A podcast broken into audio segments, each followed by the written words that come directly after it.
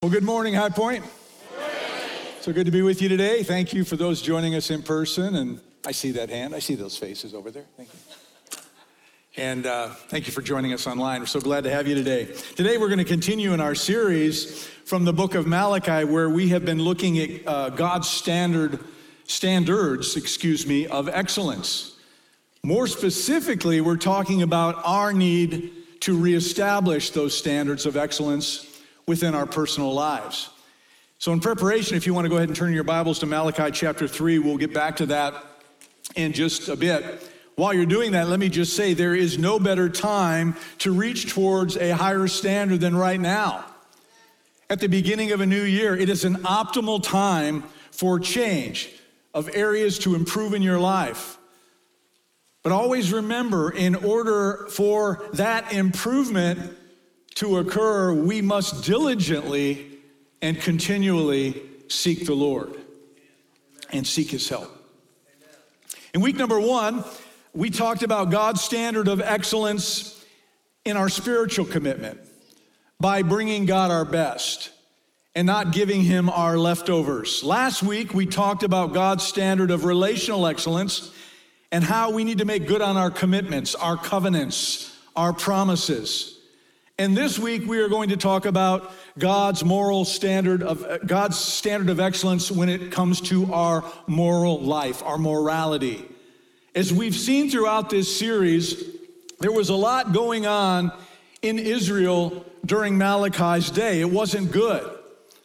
God's standard of excellence was being greatly diminished among his people. So God uses this prophet named Malachi to help bring the people back to a place where they were honoring him in their daily lives and to remind them to follow the spiritual standards that, that he had established for them.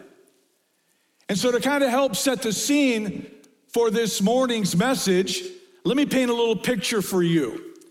Imagine if I were to drive into this parking lot of this church one Sunday morning and hundreds of you were staging a kind of a protest. You had signs and you had megaphones, and, and written on your signs were things like, It's useless to follow Jesus, or Christ followers finish last, or God neglects his children. And imagine all of you were chanting, All to Jesus I surrendered, but he has abandoned me. Can you imagine how discouraging that would be for me as your pastor? To put it mildly, it would break my heart. It would be an outrageous sight for me to see and experience, and yet that's almost exactly what was happening in Malachi's day. A group of people who claimed to be God fearing people they were saying some pretty ridiculous things. In fact, let me just read it right out of Malachi chapter 3, verses 13 through 15. I'll be reading from the New International Version. You have spoken arrogantly against me, says the Lord. Yet you ask, What have we said against you? You have said it is futile to serve, the, to serve God. What do we gain by carrying out his requirements and going about like mourners before the Lord Almighty? But now we call the arrogant blessed. Certainly, evildoers prosper, and even when they put God to the test, they get away with it. In essence, the people are saying it doesn't pay to honor God by living a pure, moral, and excellent life. We see people who are living on the wild side and they all appear to be prospering while we're trying to honor God. And what do we get? We get the short end of the stick, is what they're inferring. Imagine Malachi, this prophet who was sent by God to help reestablish God's standard of excellence. And imagine what he is feeling at this point. He's been sent to raise the standard spiritually, relationally, morally, financially. And this is the underlying attitude of the people who he is encountering. And of course, I'll read his response to the crowd in a moment, but before I do, can we all just be honest this morning by admitting that from time to time, similar thoughts have crossed our minds? I heard somebody honest down there and said yes. whenever things aren't going our way, whenever we suffer a financial setback, or whenever we're experiencing a serious health issue, whenever our children seem to be wayward, or, or when there's more month left than there is money, when we see people living on the wrong side of life and we say they seem to be getting away with it and doing just fine, thank you very much, while I'm here meticulously trying to honor God, and yet I'm struggling, I'm having a hard time. How can this be? It is true that these kinds of thoughts cross our mind from time to time. I want to read a scripture to you that has been a very important scripture for me personally.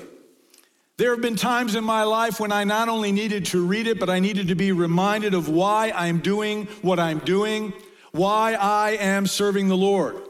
It's found in the first book and the first book, uh, uh, first verse of, of Psalm. I'm going to read you verses one through six. And actually, I used this scripture just a couple weeks ago in a message that I gave you, but it is such a powerfully true statement that it needs to be read again. And it reads this way Blessed is the one who does not walk in step with the wicked, or stand in the way that sinners take, or sit in the company of mockers, but whose delight is in the law of the Lord, and who meditates on his law day and night. That person is like a tree planted by streams of water, which yields its fruit in season, and whose leaf does not wither. Whatever they do prospers. Not so the wicked. They are like chaff that the wind blows away. Therefore, the wicked will not stand in the judgment, nor sinners in the assembly of the righteous.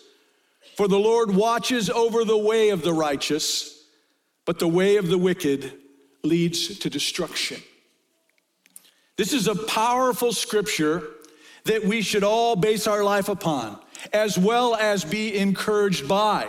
I mean, to, leave, to lead a morally excellent life in the power of the Holy Spirit, to make wise moral choices, simply put, that is God's way of doing things. And the truth is, according to this scripture, life for people who make other choices is going to be difficult. But there is this natural tendency for us to look at other people and come away with a different perspective. All you got to do is look at their posts and their photos on social media about their exotic vacations and their expensive cars, and you wonder what gives. And I'm being very honest with you when I say that there have been times in my life when I have had thoughts like this. If following God fully promises favor and blessing in a person's life, then why are so many uncaring, selfish people flourishing? Or at least seem to be? Why are so many immoral people succeeding or appear to be succeeding? Look, I've seen business people who were just plain crooked. I've known them. They cooked their books, they lied about their income, they hid all kinds of assets. They overpromised and they underdelivered to their customers, and yet they, for some reason, were setting all kinds of profitability records every year. I knew of husbands who were cheating on their wives and wives who were cheating on their husbands.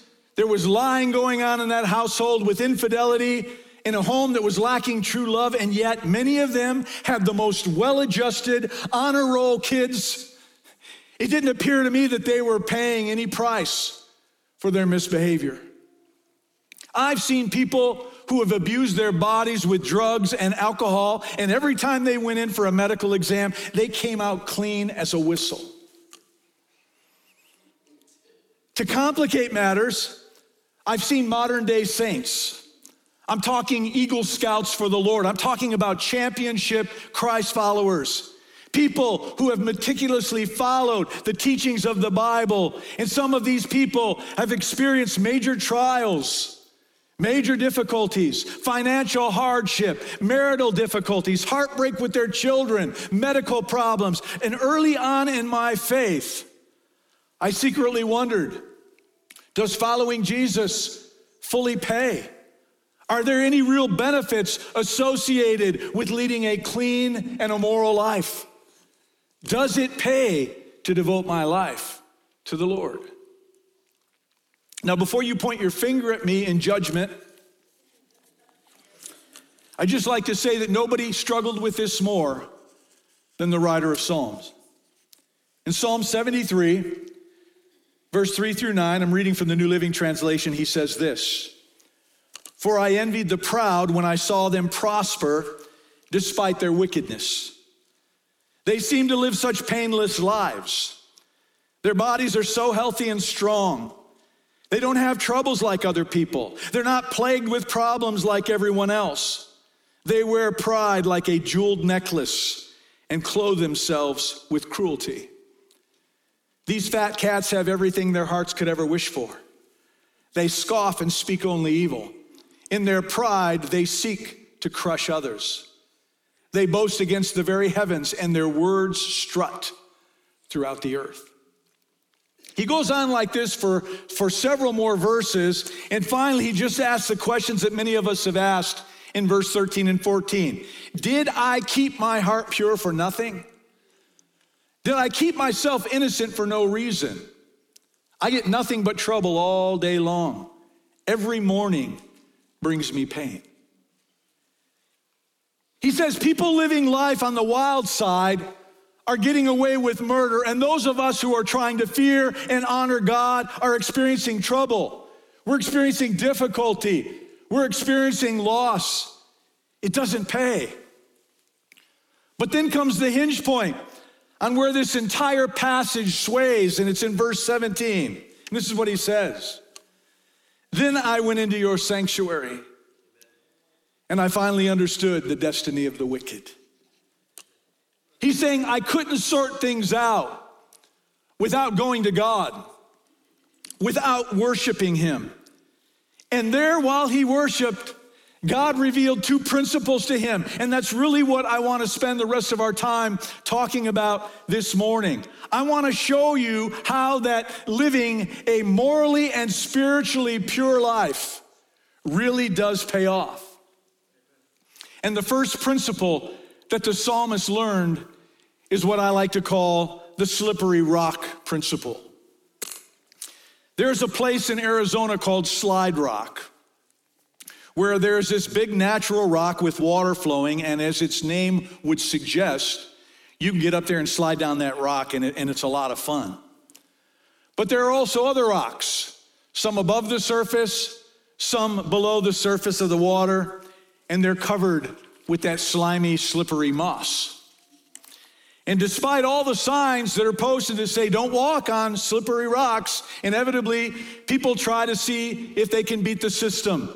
And they cross the stream uh, uh, of water by walking slowly and choosing different stepping stones very, very carefully. You can sit and watch them.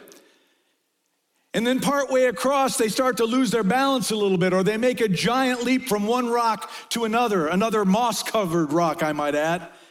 And their foot slides across the rock, and I think you know the rest of the story.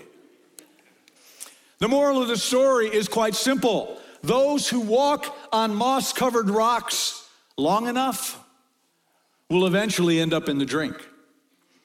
Well, the psalmist is pulling his hair out here, trying to figure out how these people who don't care about God, people who are cutting moral corners, shading the truth, cheating the system, sleeping in the wrong beds, abusing their bodies, how can these people be faring so well?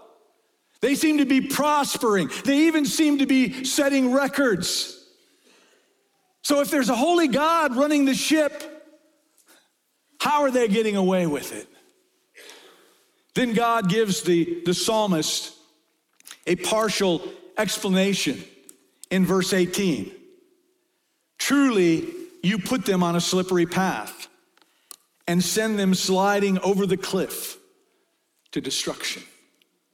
God tells the psalmist, don't envy people who are walking on slippery rocks or their lives because they are just one moss covered rock away from disaster. It may appear to the casual observer that, that they're doing very well. But these people, they are in real moral trouble. They're just one step away from, from a huge splash. And furthermore, when they fall into the drink, it will literally shatter their lives as they know it. It's really only been about the last 25 years of my life that I've gained perspective on this slippery rock principle. Because truly, I believe you have to live a certain numbers of, a, of, of, of life, a certain number of years in your life to see for yourself that people who keep walking on these slippery rocks, these moss covered rocks, morally speaking, they're eventually going to get wet. And many of them are going to drown. My dad, God rest his soul, used to have a saying. He used to say, Son, if you're going to dance, you're going to pay the fiddler. What he meant by that was there are consequences for every decision that we make in life. There is a price to be paid for everything that we do. And I have come to learn that most of the people that I used to think were getting away with something, they've had to pay the piper. They've had to pay a price. Those who were leading immoral lives and I thought were too clever or were too smooth to ever get found out. They've now been exposed. They got burned by the slippery rock principle. I could tell you of a man in Phoenix. He was kind of a financial high roller. His career was marketing his products on television, those infomercials. And he made a boatload of money. But when you signed up to have one of his products sent to you, unknowingly to you, you gave them your credit card number, and you received everything that this man and his company promoted, and it was just sent to you. You never called in and said, Send me the new Washarama. it just came, one after another after another. People would be charged and ship these items that they never wanted. And people had to a, spend a great deal of time and sometimes even money for legal services to get them freed from this man's clutches. He was getting away with this, and he was making a fortune while he was doing so. Until one day, he stepped on a slippery rock, and now he's not flying so high anymore. He's a broken man. But for a while, he was the talk of the town. They had articles about him in the newspaper and what, a, what an empire he was building. He was the envy of most of the average people, but the slippery rock principle brought him down. I could tell you story after story of people who lived in raw defiance of God and appeared to be getting away with something year after year. They were getting away with things sexually and relationally and ethically and morally and financially. But the day finally came when that final rock that they stepped on was just a little bit too slippery and they shattered their lives. So, what is the lesson for you and me here today? Don't walk on the, that slippery kind of a walk. Stay away from those moss covered stones. Return to a God centered, moral, and ethical life. Go back to the moral high ground and say, God, I'm not going to cut any more corners in my life. No double talking, no exaggerating, no gray areas are going to be involved in my deal making anymore. I want every thought, every word, every deed to be beyond reproach. I want to get off of these slippery rocks and I want to get back to the moral high ground of walking in your ways fully, wholly, and completely. No more slippery stone walking for me. When I was an associate pastor at Phoenix First Assembly, a well known pastor showed up one Sunday at our church and he was sitting in the sanctuary. And I'm thinking to myself, why isn't he as his church preaching? He had been a rising star within the Assemblies of God denomination. Come to find out, he had experienced a moral failure. And he was sent to our church to go through a mandatory two year restoration program, which is what happens in our denomination if a pastor has a moral failure. And during that time, he shared with me a heart wrenching story of how he failed, how he wrecked his family, his church. It was a tragedy. And it all started when he began to see all of his success and he became intoxicated by his status, all of the attention, and along with that came power. He was the guy that everybody pointed to. He was the hottest pastor on the circuit. He was building this huge church and it was growing at an unprecedented rate. I mean, it was unbelievable. But he, but he began to walk on these slippery rocks. He, he started to be inappropriate with a woman at his church.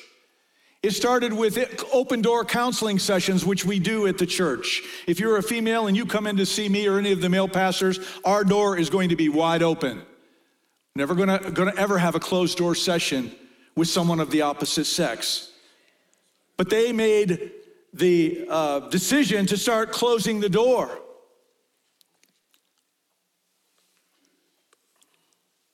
You know the story. He lost everything. And as we talked, you could, you could see the tears rolling down his face. And they were tears of regret of what he had drug his wife and his children and his church through. All of the public scrutiny, yes, all of the newspaper headlines. And there were even lawsuits attached to his fall. They were tears of, of great regret over losing the church that he had given his entire life to and the many relationships there would be no more. There were tears of regret that he thought he was above falling the way that he did, and furthermore, that, that, that he, he would even think that he could get away with it.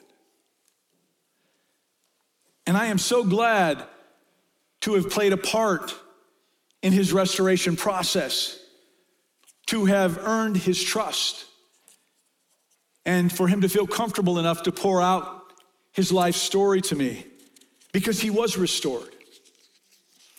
He had his ministry credentials reinstated. He healed the destruction that he created within his own family, and he went back to pastoring a church.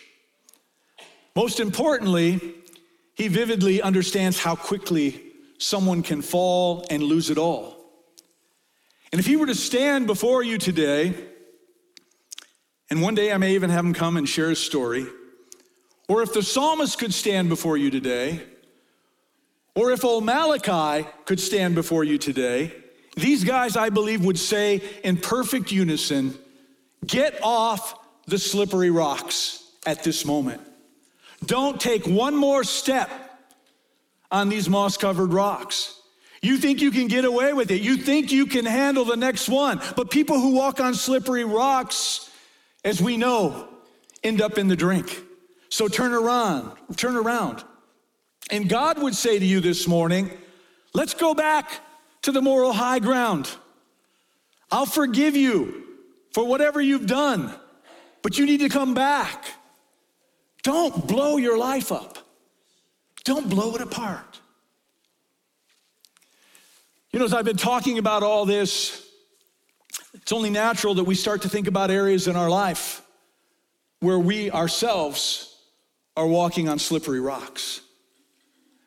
And the truth is, it's different for all of us. For some, it's, it's financial. For some, it's relational. For others, it's sexual. For others, it's just pride. Some of us deal with being a workaholic and not devoting any time to our wife and our, and our children, while others deal with addictions and they deal with strongholds. And some of us watch a lot of filth on the internet and on cable television It's just plain wrong. I don't know what it is for you, but I do know that when you are walking, you know when you are walking on slippery stones, and so do I. We all do. And so I want to ask you this morning will you get off of those slippery rocks and go back to that firm moral ground? Will you take God's hand and will you, you walk toward moral excellence? And with His help and with His power, will you keep your life clean? Friends, don't wreck your life based upon this slippery rock phenomenon. The second principle that the psalmist learned is the final destination principle. Stay with me on this because the next thing I'm going to say is counterintuitive, but it's very important for you to grasp. As we've talked about the danger of walking on these, these slippery stones and falling hard, you may go through a scandal of the embarrassment of a, of a bankruptcy, or, or you may even spend some time in jail or in prison for something that you've done. But perhaps the greatest danger, and hear me out now, is actually getting away with your misbehavior your whole life and fooling your friends and fooling your family. You even have fooled your spouse, and you're going to carry a sin twisted secret all the way to your grave. But Malachi says it doesn't mean you're home free. Because even if you survive the slippery rocks, which you won't, there is still a final destination principle. It's a day of reckoning. It's a day where a holy and a just God will settle all moral accounts.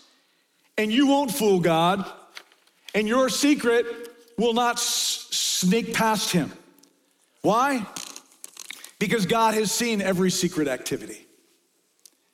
He knows every secret little thought and motive, and He will have the final say. The Bible says that there is coming a day when all of us will stand before a holy and a righteous God, and we will give an account for our moral choices. And Malachi, in fact, ends his little book. In fact, the Old Testament ends with two fascinating metaphors of what that day will be like. It's in Malachi chapter 4, verses 1 through 3. Reading from the New International Version. Surely the day is coming, and here's the first metaphor it will burn like a furnace. All the arrogant and every evildoer will be stubble.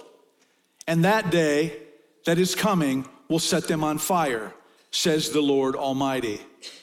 Not a root or a branch will be left of them. Here's metaphor number two. But for you who revere my name, the Sun of Righteousness will rise with healing in its rays, and you will go out and frolic like well fed calves. Then you will trample on the wicked they will be ashes under the soles of your feet on the day when I act, says the Lord Almighty. With that first metaphor, Malachi says, think of that final day this way it will burn like a furnace. For those who have led immoral lives and never put your faith or your trust in the Lord Jesus Christ, never asked his forgiveness, were not born again and made alive in Christ Jesus, when you stand before God on that final day, for you it will be like what happens in a furnace. You just get reduced to a pile of scorched ash. It means you've been judged. Malachi says, Those of you who have made moral mistakes and you have not trusted in Christ Jesus on that final day, God will have a final say. And He will say, Listen, you wanted to distance yourself from me while you walked on this earth through your entire life. You didn't want me to be a part of your moral choices and here on this earth. Therefore, I am giving you permission to live apart from me forever. That's what you wanted in this world, and that's what you're going to have in the next. You will be sent to a place where you will be eternally separated from my love and my grace and my power. Malachi says, I know that's a sobering word, but you just need to know what's going to happen on that final day. A holy and a just God will have the final word. The New Testament says at one point that People who realize that they've made such a bad choice and they wind up in that horrible eternity, they will be so filled with regret and, and, and, and angst that there will be weeping and gnashing of teeth. Have you ever thought about what that means or visualized the gnashing of teeth? The regret and the shame from making the wrong choices when the right choice was standing right before you, crying out to you day after day. The regret at that moment will be so great. That combined with the knowledge of being eternally separated from God, people will be literally grinding and gnashing their teeth. But Malachi says before you jump off the bridge, here's a second metaphor of the sun. And I want to explain this to you because this is beautiful. Imagine a little newborn calf. He just spent nine months in his, in his mother's womb. Then he's at birth and he's getting, he's getting nursed in this dark, dingy stall of a barn. Imagine that calf being let out of that dark, dingy barn. And it walks out into the brilliant Middle Eastern sun, sunset for the first time. And even though it has those wobbly, spindly little legs, what's that newborn calf gonna do? Zandy, you just posted a video of one of yours giving birth. It's gonna start running around and it's gonna start leaping in the air and it's gonna start thinking to himself, I get to live in this? I get to be all warmed up and dried out. I can see this blue sky and I, I can look at all the green grass and eat it if I want to. I get to be out in the air like this. This is amazing. This makes what happened back in the womb, this makes what happened back in that dingy old barn so worth it because I get to live out here now in the brilliant sunshine. Here's what Malachi's saying, and please get a hold of this. All of you people who have come to terms with your immorality, you've been honest enough to admit that you're sinners and you have humbled yourself before God. You've invited Jesus Christ into your life. You were born again. And because of the Holy Spirit's work inside of you, you strive to walk the right way. You've strived to stay on the right path. You've tried to lead a morally excellent life. You've, tried, you've tried, tried to stay on the, on the right path. But five minutes after you die, and you're in the blazing brilliance of the presence of Almighty God, you know what you're gonna say? I get to live here? This is mine? I get to live in this forever? And then you're gonna look back. And you're going to say to yourself, every moral struggle that I ever went through, every temptation that through the strength of God's Spirit I was able to refuse, every slippery rock that I turned around and walked off of, every time I said yes to God and no to the powers of temptation. I am so glad that I live my life that way. And you'll have absolutely no regrets. And your reoccurring theme in heaven will be it was worth it all. It was worth humbling myself before Christ Jesus. It was worth walking with God every day. It was worth saying no to sin. It was worth saying no to compromise, no to dishonesty, no to all that stuff. It was worth it all. Oh, was it worth it all? I was once asked by a man at this church if there was anything that he could pray for me about. He said, You're always praying for us.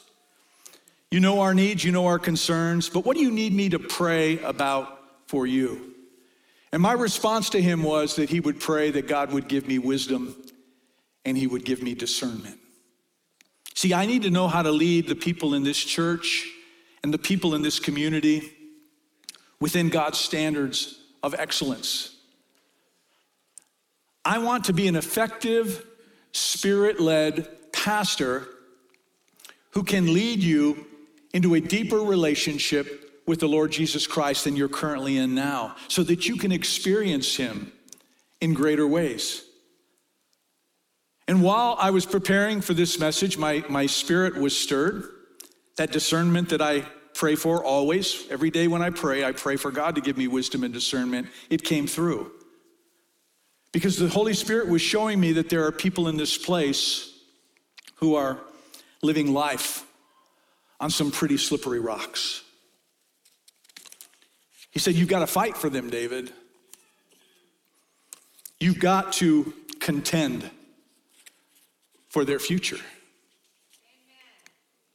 In other words, put on the boxing gloves, start fighting for your people.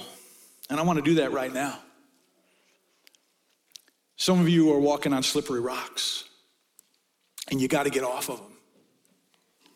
Because here's the deal this is your one and only life. This isn't a pregame show, this is the game. And depending on your age, you might be in the second quarter, the third quarter, you might be a minute 26 away from the final buzzer. And I want to challenge all of you today to start fresh in this first month of this new year that God has blessed us with and begin once again to do things and to live your life God's way. If you do, you will be glad every day for the rest of your life and all throughout eternity that you chose to do it His way. You see, as a pastor, I have many conversations with people about many life issues. People who are experimenting with stuff that they have no business experimenting with. People living on the very fringe of sin playing around with their Christianity and their faith, people being involved in the wrong kinds of relationships, people justifying sinful actions, even though it's clearly called sin in the Bible, but you, you just want to put a blockade in your brain and pretend that what you're doing is okay, you're special for some reason, that, that it doesn't mean sin for you, but it means sin for everybody else. People living secret lives that only they know about so far.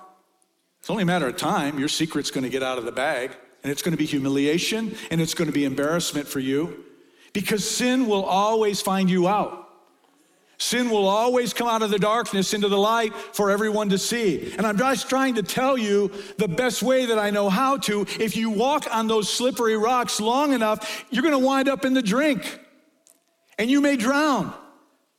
And today is your chance, church to turn things around. God is inviting you back to the moral high ground. He wants you back. He's saying, Take my hand. Come on back. Let's do things my way. You've done them your way for far too long, and where's it gotten you? Because when you're walking on God's high moral ground, you have a clean conscience.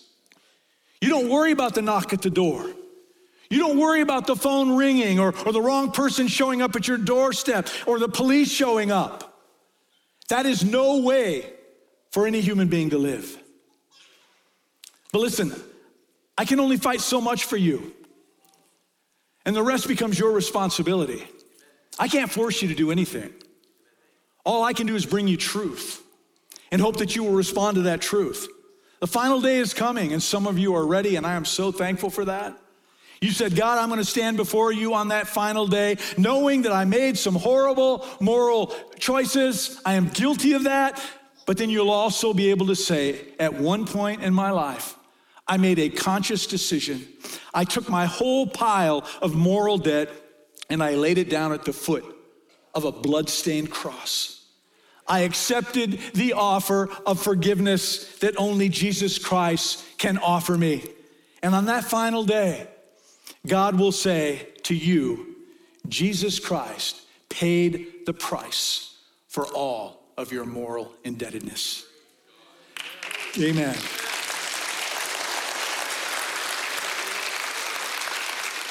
He'll say, You can come into my kingdom and live with me forever. You'll be like that newborn calf leaping and running around. I can't believe this. I don't deserve this, but I get this. Jesus paid the price for my ticket into this place. Amen. Ladies and gentlemen, a holy God is going to have his final say. And we're going to stand before him guilty of sin. And either you're going to pay for your own moral debts in eternity apart from God, or you are going to have Jesus Christ's gift of salvation that has been applied to your sin. It's one way or the other. There's no middle ground. It's an either or proposition. Please don't leave out these doors today without knowing that you've been forgiven of your sins by the Lord Jesus Christ and to know that your moral debt has been paid for by Jesus, the Son of the living God. Scott, would you please come forward here and help me close this down? This series from Malachi is a very honest one. And it draws our attention to these moral standards that God has established. And it naturally forces you and I to think how am I doing when it comes to maintaining these standards on a personal level? And if I find that there is room for improvement, the beautiful part is you can simply go to the Lord, confess your shortcomings, but you can also ask for his help. Sometimes I think that's where we fall short. We'll confess it, but we don't get serious about allowing God's Spirit to direct us in our path to avoid from going down those slippery slopes and, and rocks again. See, it's one thing to identify a problem in your life, but it's completely another thing to, to commit to change. This is where God comes in. His Spirit is what strengthens you to do His will in our lives. The Lord's Prayer says, Thy kingdom come, Thy will be done on earth as it is in heaven. This prayer makes clear that we live for the Lord here on earth just like we will live for Him one day in heaven. And there is a blessing for living for the Lord now. In fact, let me take you back to Psalm 1. Blessed is the one who does not walk in step with the wicked or stand the way of sinners or sit in the company of mockers. He's talking about the one who is living their life for Jesus. Verse 2 says, but whose delight is in the law of the Lord and who meditates on his law day and night. That's the one who concerns himself with, with living according to the precepts and the standards of excellence that have been established in the Word of God. And here's the result of doing so in verse 3 that person is like a tree planted by streams of water, which yields its fruit in season and whose leaf does not wither. Whatever they do prospers. That's the immediate result. Bearing fruit and not withering and prospering in the things that you put your hands to. There's also an eternal benefit and result, and that is spending eternity in the presence of Almighty God in heaven, where eye has not seen, nor ear has heard what He has prepared for us. I implore you today don't allow the temporal things of this world to cloud out the eternal things that God has prepared for those who serve Him. And when you look at people who are without God, and when on the surface it seems like they don't have a problem in the world and they got more money than they know what to do with, they got more money than common sense, you got to remember they don't. Because the only thing that matters is are you in a redemptive relationship with the Lord Jesus Christ?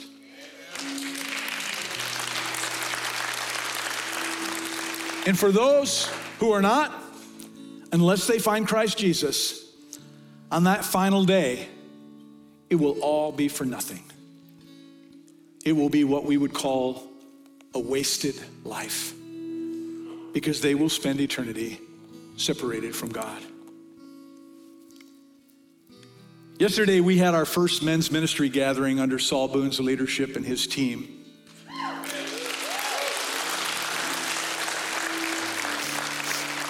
And I'm going to gloat for a minute, ladies' ministry, women's ministry. We had 110 men show up.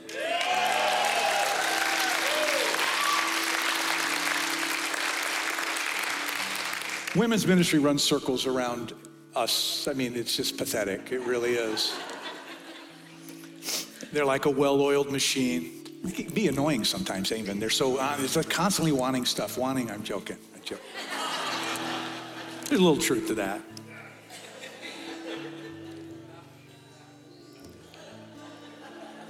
I've been waiting for somebody who would step up and say, I really want to do something with the men of this church, and Saul Boone did. He, he answered the call of God, and, and look at the results. We were changed yesterday with a sermon from Dr. Sam Huddleston about leaving something for our children and our grandchildren and our great grandchildren. And he wasn't talking about money, though it's nice if you can leave an inheritance to your kids. He was talking about a strong spiritual legacy. Setting an example by living our lives before our families for Christ Jesus and doing so in such a way that it makes an indelible impression upon their mind. They never forget that that's the way dad lived his life. That's the way grandpa lived his life. That's the way great grandpa lived his life. In other words, we don't want to walk on slippery rocks no more as men, but instead we want to build our lives upon the solid rock of Christ Jesus. Dr. Huddleston asked the men to come forward, and we worshiped God together, surrounded, uh, surrounding this, uh, this stage. And yesterday was an incredible day for our church. As our men stood boldly and, and proudly and said that they would, they would set an example, that they would be the men of God that God asked them to be. And I want to ask our men who were here yesterday, who attended that thing, I want you to come up and join me around the front again, like you did yesterday. All of you. I don't care if you were at your seat or whatever, I want you to come up here.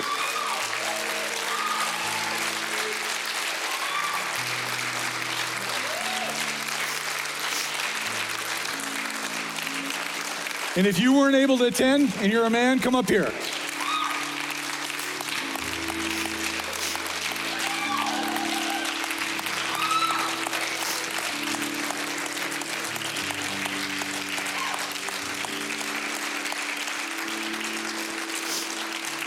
Now, will all of you stand to your feet? What I've spoken this morning is universal, not just for men it's for women too. The slippery rock concept will be the end of you if you keep walking on it. It's only a matter of time. And there are all kinds of people here today, and there are all kinds of people who are watching online who have been reminded that the way you're living is not what God requires of you. You need to confess your sin. You need to recommit your life to Jesus, your allegiance, your dedication to the Lord. Make him first in your life once again. Maybe for the first time, maybe he was there once before, but he's taken a back seat to things of greater importance to you right now. And as I prayed about how I was going to end this service today, I was going to have an altar call, but I knew that there were people who needed to come to this altar that wouldn't come to this altar. But I don't want you to miss out on this moment because it's far too important of a moment in your life and yes, even in the life of this church that we call High Point Assembly. I'm going to lead everyone in this place in a prayer. It's called a prayer of salvation. And if you pray and repeat these words with sincerity of heart, and you mean them, you will be saved. You will receive salvation. The reason I called the men up here because I wanted them to pray it along with me, loud and strong. And I want you to hear what a what a choir of men's voices can sound like when they repeat these words. But I don't want you to just hear them, I want you to repeat them yourself. If you are here today and you admit that you're living life on slippery rocks, or if you're here today and you're not in a personal relationship with Jesus Christ, settle your heart, humble yourself, and repeat these words as though you mean them and that you desire Jesus more than anything in your life at this point in time and you will receive salvation. When you do that, it doesn't end there. You don't just walk out and go, okay, I'm saved. Because when you get saved, the, the presence of the Holy Spirit of the living God indwells you at that point. And the Holy Spirit will help you in your journey, your Christian journey, to stand up against those temptations, to stand up against those things that you step on slippery rocks for. He will always remind you when you're about to embark on something that is wrong, that is sinful, it will come through loud and clear, and then becomes your part to listen to that voice and to respond to that voice accordingly. You don't just casually go out and sin and think nothing of it. You go, No, thank you, Holy Spirit. Thank you for reminding me that is wrong and I refuse to go down that path, and you have a victory. And pretty soon it's three victories, and it's 20 victories, and it's six months worth of victories, and it's a year worth of victories. And all of a sudden, that thing, whatever it is that has kept you in bondage for so long, you're freed of. And you go, I'm not sure how I got here, but thank you, Jesus. And you know what? I told you what the little calf would be like in heaven. You can even go, Whoa, I can't believe I'm over this here.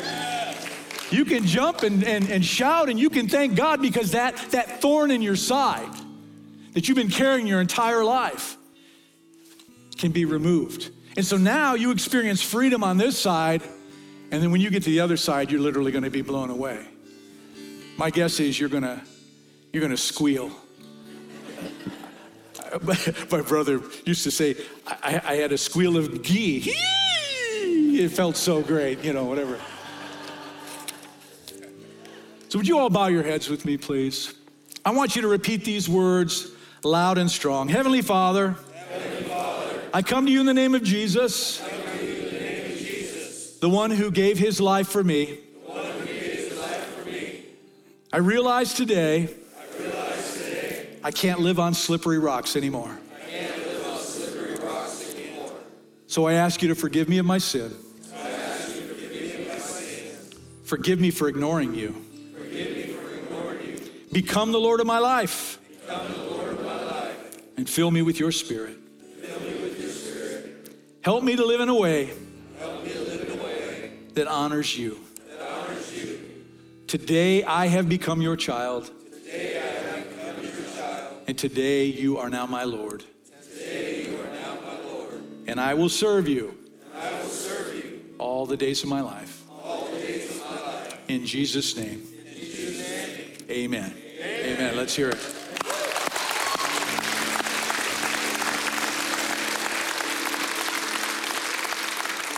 If you prayed that prayer today and you meant it, I want to welcome you into the family of God. You made the best decision you could ever make. And we as a church want to come alongside you and we want to help you in your Christian journey. And, and I want to preface something. This isn't just for new believers. We have discipleship classes at this church with the intention of growing you in your knowledge of God's word and how to live a victorious Christian life. And a lot of people go from praying the sinner's prayer and just kind of becoming apart and you're not really growing. You're not, you're not getting any roots in what you're doing. So we have classes that are every Sunday morning. The, the uh, First Steps class, and, and, and again, don't let that kid you. There are, there are people who served the Lord for 20 years who need this First Steps class because there's stuff you don't know. There's stuff you've overlooked. There's stuff you've forgotten about that you'll be reminded of. And every Sunday morning we have this class, and it's 13 weeks. You can go at any time. And in 13 weeks, when you're done, we'll give you a study Bible to help you to continue to be in the Word of God and you'll grow in your relationship with Christ. We have a class following that called Next Steps. We have a class that follows that. There is no reason why no one in this church should ever say, I've never been discipled. It is there for you, but you need to step up and say, I'd like to have this be a part of my life.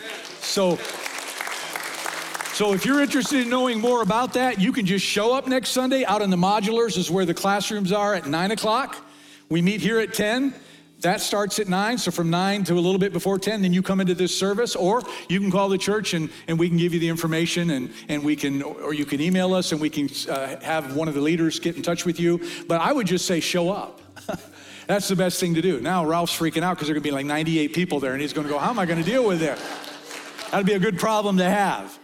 We would like you for you to come and, and join us. Thank you for being here today. Thank you, men, for coming up. Uh, I love you guys, and I'm so thankful for you. I am so excited to see what God is going to do in our church through these guys right here.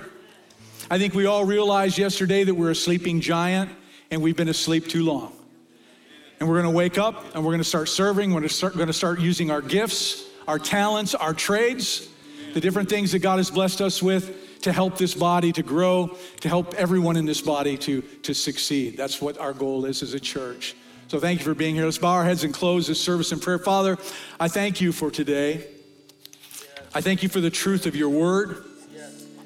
It's something that happened in Old Testament times through a guy named Malachi could apply to us today in the 21st century. But that's the beauty of your word. It never changes and it applies no matter where you're living or what you're doing. God, I pray that as a church, as a people, we would raise that standard of moral excellence in our lives in every aspect. That there would be no area that would be beyond the reach of us living morally upright. That we would avoid those slippery rocks and that we would walk on the firm high ground that you've placed before us. And Father, as we leave this place today, I pray that your Holy Spirit would go with us, guiding and directing our steps, the things we do, the places we go, conversations that we have. That those conversations would be ones that are built, are meant to build people up and not tear them down. That we would shine the bright light of Jesus Christ into this dark world, so much so that people will come to us and ask, What's different about you? And the door is open and we get an opportunity to share your goodness with them. I pray, Father, that between now and the time we gather together again, you would keep us safe. You would keep us safe from sickness and disease and illness. And you would help us, Father, not to fall into any accidents or things that would prevent us from joining together with our church family. I further ask God that this week, between now and the time we meet again, you will open the door for each one of us to share your goodness with another. And then when that door opens up, Father, we would boldly walk through it and just share how good you've been that you're a good and a faithful father that they need in their life. So thank you for this time together, Lord. Thank you for your presence. Thank you for all that you do for us, for your faithfulness as always. As we leave here today, let us go in your love and let us make a difference in our world. I pray it in Jesus' name. Amen. Amen. Thank you for being here.